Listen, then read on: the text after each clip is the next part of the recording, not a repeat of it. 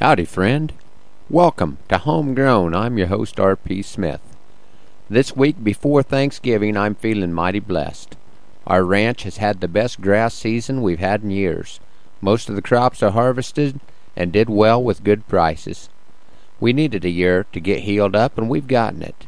Of course, since the corn did well and I have the note paid down, I'm planning on hanging on to the calf crop for a while, counting on next year's rain to help grow them a little bigger.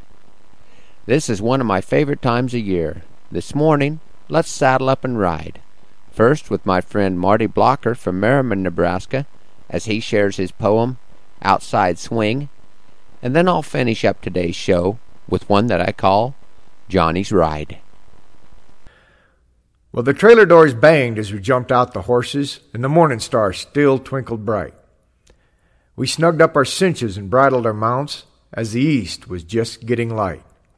It was down in the fall, and we was gathering the steers, and we were riding the pride of our strings. When the boss says to me, Beans you saddled that gray, why don't you take the outside swing? Now the gray was a big horse out of a raw bone ranch mare. That was Cowie and had a good hip. And the study was out of come up out of Texas. He was leggy and tattooed in the lip. Well, the boys hung around as I went to step on. The gray was known to have a cold back. But I sweet talked him some, and I rubbed his blue neck. He sighed and finally untracked. We started off smooth in a long swinging trot. It was light enough to tell soapweed from steer. And the air was as cool as a mother in law's kiss. As you took it in, it felt clean and clear. My mecate would sway in time with his gait, and his tempo it made my rowels ring. And the fringe on my chinks was whispering a song as we covered the outside swing. We'd rim off the cattle to the riders below, and they'd string out and they'd frisk and they'd play. We hit the high points and we'd hunt out the holes, and the ground just seemed swallowed beneath that gray. It's starting to warm up. You tie your coat on behind, the gray, he's starting to sweat. But we kicked up a mule buck, and the gray sucked back and snorts, and you realize he's not honest yet. You can make out other cowboys picking up the cattle you started. They're roe-deered in the valley below. And as we top off a rise and check our back trail, I woed up to let my horse blow. I praise God for this day and my way of life, and this morning when cowboys are kings, when a pauper's a prince, and you're riding a horse like the gray, and you've drawn the outside swing.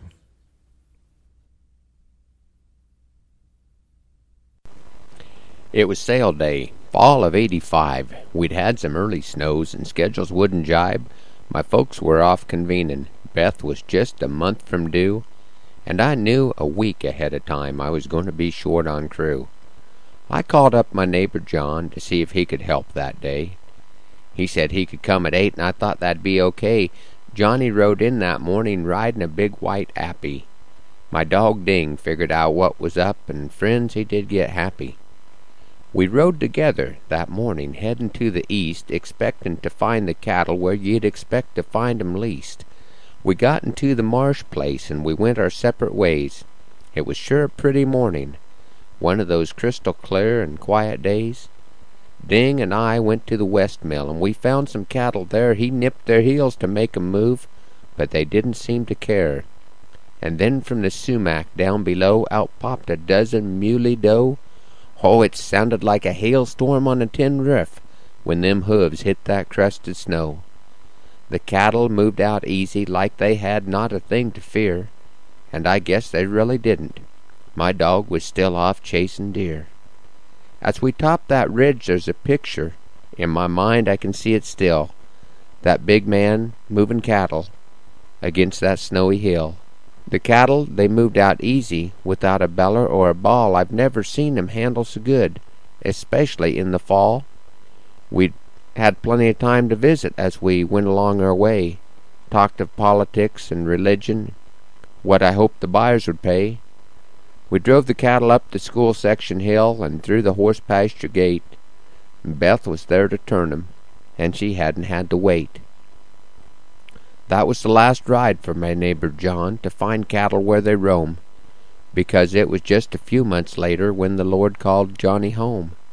And it took me a long time to make any sort of connection, but I thought I stumbled onto one one day while in a state of deep reflection. You see, Johnny was a true believer that Christ had paid the cost.